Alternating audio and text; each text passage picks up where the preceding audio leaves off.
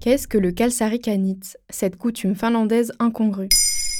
Merci d'avoir posé la question. Les pays nordiques ont une vraie conception de l'art de vivre et du temps pour soi. Au Danemark, on ne jure que par le hygge. En Suède, c'est le lagom qui l'emporte. Et en Norvège, on s'adonne au friluftsliv. Mais une pratique venue d'un autre de ces pays s'exporte de plus en plus, le kalsarikanit finlandais, littéralement boire de l'alcool en sous-vêtements. D'où vient cette pratique?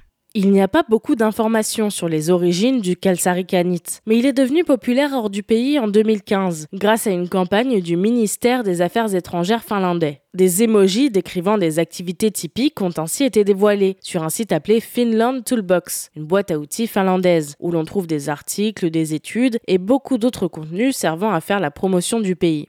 L'emoji kalsarikanit représente un couple qui boit un verre d'alcool en sous-vêtements sur un canapé. Cependant, en s'exportant, le concept a un peu changé de sens. Dans de nombreuses sources non finlandaises, on trouve une traduction un peu erronée du mot, qui signifierait boire de l'alcool seul en sous-vêtements, et qu'on associe au fait de rentrer du travail, de se déshabiller et de se servir un verre pour se détendre. Mais alors, qu'est-ce que ça veut dire? Si kalsari veut bien dire sous-vêtements et kanit ivresse, la notion de solitude ne rentre pas dans les prérequis. On peut très bien kalsari kanit à plusieurs, en petit comité le plus souvent, avec des proches ou de la famille. C'est un peu une version adulte de la soirée pyjama, où l'on décide de ne pas sortir au bar, de ne pas s'apprêter et de simplement profiter d'un verre ensemble de manière décontractée. Et les sous-vêtements alors?